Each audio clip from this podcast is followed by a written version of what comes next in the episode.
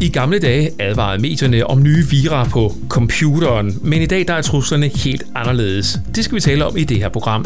Velkommen til Teknologimagasinet Mere Mobil, der i dag handler om falske telefonopkald og svindel. Jeg hedder John G. Inden vi taler med dagens første gæst, så lad mig lige dvæle lidt ved fortiden, der i den her sammenhæng er 4. maj år 2000. Her stiftede verden nemlig bekendtskab med I Love You-virusen, også kaldet for Lovebug eller Love Letter.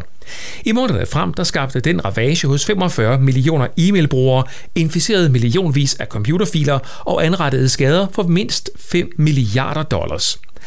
I Love You, det var navnet på beskeden i emnefeltet i e-mailen, og den vedhæftede fil, den bar navnet loveletterforyou.txt.vbs. Det der VBS, du kunne man dog ikke se i sit mailprogram, og på den måde, der fik man altså åbnet noget, man troede var en tekstfil, som inficerede computeren. Virusen inficerede blandt andet USA's forsvarsministerium Pentagon, CIA, det britiske parlament og store virksomheder som Ford. Her i Danmark der gik det ud over blandt andet Folketinget, TV2, TV Danmark, nu TDC og Energiministeriet, hvor IT-systemerne bukkede under for presset. Og lige præcis TDC, som dengang var ramt af I Love You, skal vi tale med i dagens første interview. Her skal vi tale om det, der hedder Vangiri-opkald, altså opkald fra telefonnummer, som du ikke når at besvare. Og efter snakken med Rasmus Avnskold retter vi blikket mod Microsoft, der angiveligt har fået en ny form for kundeservice, hvor de helt uinfektet ringer tilbage til folk og fortæller, at nu har de virus på deres computer. Det er senere i programmet. Velkommen til dig, Rasmus. Tak skal du have. Hvordan oplever du øh, de her Vangiri-opkald i, i, din, øh, i din hverdag? Øh, jeg oplever dem sådan set på, øh, på to måder. Øh, det, på den ene måde, det er øh, kunder, eller måske ikke engang kunder, øh, borgere, som kan være kunder andre steder, at det, som har modtaget de, øh, den her type svindelopkald, som det jo er, som øh, er bekymret og ringer ind til TDC og hører, hvad er det her egentlig for noget? Det er den ene måde, jeg oplever det på. Og den anden måde, det er, at jeg har øh, også arbejder sammen med vores svindelafdeling, eller fraudafdeling, som det kaldes, som sidder og øh, håndterer de her øh, opkald og øh, prøver at lukke af for det for at beskytte vores kunder bedst muligt mod at blive snydt. Så der er, der er mange, mange aspekter i det at arbejde med, med den her type øh, opkald. Øh, men, øh, men Rasmus, jeg har kaldt dig tidligere for sådan en slags ekspert i det her, fordi du arbejder rigtig meget med det. Kan du prøve at forklare os, hvad, hvad det grundlæggende koncept er i, i opkaldstypen? Ja, altså, I virkeligheden så er, det, øh, så, så er det meget simpelt, og det er også det, uden at forhærlige det, det er også det, der er en lille smule fascinerende ved det, at det er simpelthen så simpelt. Man sidder øh, typisk i øh, nogle tredje verdenslande, hvor jeg sidder og ringer for nogle øh, computere til at lave nogle opkald til øh, typiske vesteuropæiske lande, og måske til en nummerserie på 100.000 telefonnumre, og så er der måske en 5-6.000 af de her numre, som er aktive, og der har man så et opkald, øh, liggende et ubesvaret opkald. Det var et sekund eller sådan noget, så der er ingen, der når at tage telefonen, og det skal så pige modtagerens eller offerets øh, nysgerrighed, sådan så man bliver lukket til at ringe tilbage. Og når man så ringer tilbage, så er det meget typisk til øh, sådan et, som du selv nævnte i indledningen, et øh, overtaxeret nummer, måske 100 kroner i minuttet, og de fleste ringer måske så en øh, ja, 5-6 sekunder, før de op, oplever, at det her det, det er måske ikke rigtig noget, jeg lægger på, men der har man så noget at blive chartet for måske 8, 10 eller 15 kroner. Ting, som man måske ikke engang opdager på, på sin telefonregning, eller måske er ligeglad med, men som for øh, bagmændene bag det her, nede i øh, måske Burkina Faso, Nigeria Marokko, hvor det nu kommer fra, jamen der er, hvis der bare er øh, 10 kunder, som hopper i 80 kroner i øh, for eksempel Marokko, det er faktisk ret mange penge. Ved vi noget om, hvem de her mennesker er? Altså, er, er det sådan nogle superkriminelle, eller er det sådan nogle, øh, der sidder hjemme i en, en basthytte øh, kittet med lær øh, og, og får deres hverdag til at hænge sammen på basis af, af europæiske telekunder? Jeg tror ikke lige, måske ikke lige en basthytte, men øh, det, er ikke, øh, det er ikke hardcore kriminelle. Altså, I sagens natur, så, så ved vi jo ikke sådan helt vildt meget om, hvem det er. Øhm, og det er heller ikke altid lige let at få myndigheder i de her lande til at, til at synes, at det her det er det største problem, de har. Øh, men øh, der er faktisk øh, er til blevet øh, infiltreret nogle, nogle bagmænd, og altså tit så er det nogle unge mennesker, som sidder i et kontormiljø, som, som vi jo kender herhjemmefra. Så sidder de måske i en marokkansk øh, storby, og så er det deres arbejde, at de øh, sådan 8 timer om dagen sidder og ringer ud til øh, vesteuropæiske kunder og tjener deres løn på den måde. Så, så simpelthen et øh, Vangiri callcenter? det, det kan man kalde det, ja. Og det er jo, altså, det er jo svært at komme til livs, det her. Øhm, fordi sådan, hvis du ser det isoleret set, det er jo ikke ulovligt at have et overtaxeret telefonnummer. Det er heller ikke ulovligt at ringe til folk. Det er heller ikke ulovligt at lægge på med det samme. Og det er heller ikke ulovligt at ringe tilbage. Så sådan de, de elementer, der er i det her setup, er isoleret set slet ikke ulovligt. Det er jo kun sådan hele setup'et. Og så fordi det, øhm, det foregår på tværs af landegrænser, og med nogle lande, hvor, som vi ikke sådan i det daglige, altså som samfund har de største relationer til, så, øh, så er det utrolig vanskeligt at komme til livs. Så derfor så, så er det andre veje, vi, vi går i, uh, i telebranchen, i hvert fald her i TDC. Du lytter til Teknologimagasinet Mere Mobil. Men Rasmus Havnskjold, taler vi om, at, at det her det i virkeligheden ikke er som sådan ulovligt, det er mere bare sådan moralsk anstødeligt? Ej, jeg ved ikke, øh, nu er jeg jo ikke jurist, men øh, altså, lovligt er det jo ikke. Det er jo, det er jo ikke ulovligt at snyde folk. Øh, og det er jo en form for trick-tyveri, kan man sige. Altså, det, det, det er, hvis du pinsler hver enkelt element af hele setup'et ud, så er de isoleret set ikke ulovligt, de ting, der gør. Men samlet set, hele kæden er jo et, øh, er jo et decideret fælde, man sætter op med de formål at tilrense nogle penge, man ikke øh, øh, som folk ikke, øh, for en ydelse, som folk ikke efterspørger. Når de her øh, opkald de bliver omtalt i medierne, og det gør de jo sådan fra, fra tid til anden, altså jeg har sporet det adskillige år tilbage på nettet, hvor, hvor både BT og Ekstrabladet og selv og så videre skriver om, at øh, nu advarer TDC mod, mod de her numre her. Men vi ser også nogle gange på de sociale medier i forbindelse med, at der er de her advarsler, at, at folk er nervøse for nærmest overhovedet at tage telefonen fra, fra numre, som de ikke kender. Øh, er, er det farligt at, at tage sin telefon for nu lige at få det, få det skåret ud i pap?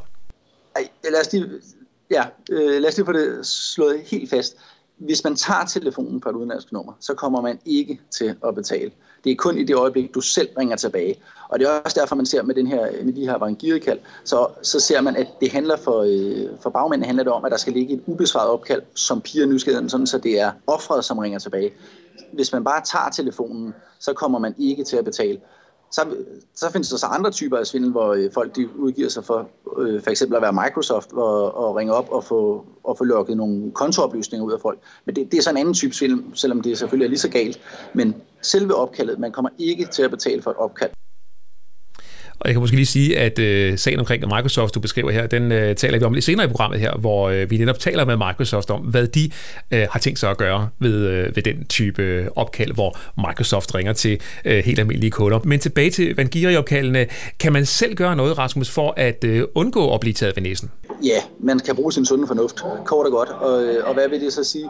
Jamen, øh, et dansk telefonnummer, det er altid på 8 cifre, og det, øh, på en mobiltelefon vil det meget ofte starte med plus 45, efterfølger så er de her 8 cifre. Og hvis det gør det, jamen, så er det et dansk telefonnummer, så kan man roligt ringe tilbage. Er der et udenlandsk telefonnummer, som starter med plus et eller andet tal, jamen kender du nogen i Tyskland, eller øh, i Argentina, eller Marokko, eller et eller andet, jamen så kunne det jo godt være dem, eller nogen, der er på ferie, eller et eller andet. Men så ved man det jo som regel. Og, og jeg kan måske sige, at jeg er så gammel, at jeg kan huske øh, fast, fastnettelefon i ens øh, storhedstid, hvor når folk de ringede, og den ikke blev taget, så måtte de ringe igen, hvis det var vigtigt nok. Lige præcis, lige præcis. Hvis det er vigtigt nok, så prøver folk på andre måder eller igen. Ikke? Rasmus, nu nævnte du for lidt siden øh, det her med, med folk kunne finde på at sende en sms. Jeg har også set på nettet, at uh, der, der går sms'er rundt omkring det her. Altså at man modtager en sms fra et udenlandsk nummer, hvor der står uh, please call me uh, very urgent-agtigt. Jeg tænker, man også skal passe på her. Øhm, nej, men det, det, er jo, det er jo det samme. Altså, øh, hvor, hvorfor er der nogen, der på udenlandsk lige pludselig skal hjælpe? Jeg er i livsfar til, til mig. Altså, der er, igen, man skal, man skal egentlig bare bruge sin sunde fornuft. Altså det, Hvordan i forhold til, til TDC som, som, som virksomhed, du startede med at sige, I har jeres øh, fraud-afdeling. Uh, altså, hvad gør I for at, at komme det her til livs? Ja, øh, som jeg mener på, så, så er det jo generelt vanskeligt. Øh, og man har jo også, som teleselskab, har man nogle forpligtelser til at holde nogle linjer åbne. Altså det, kunne jo, det nemmeste ville jo være, så spærrer vi for alle kald fra Marokko, eller til Marokko. Det kan man ikke. Øh, det, det, det må man ikke, og det vil jo skabe en hundens ballade med, fordi det er jo det er jo i forhold til, hvor mange kald vi har, også til tredje verdensland hver eneste dag, så, så er det jo stadigvæk peanuts øh, i mængde det her. Øhm, så det vi gør, vi vil gerne vide, hvilke numre det er, der bliver ringet fra. Vi kan, ikke, vi kan ikke spære for, at de her numre ringer ind i vores netværk, men vi kan spære for, at vores kunder ringer ud af vores netværk til de numre her. Men at der bare er et opkald, som vi har mistanke om, øh, af et svindelopkald. Øh, det er ikke nok til at, øh, til at gå ind og spærre nummeret.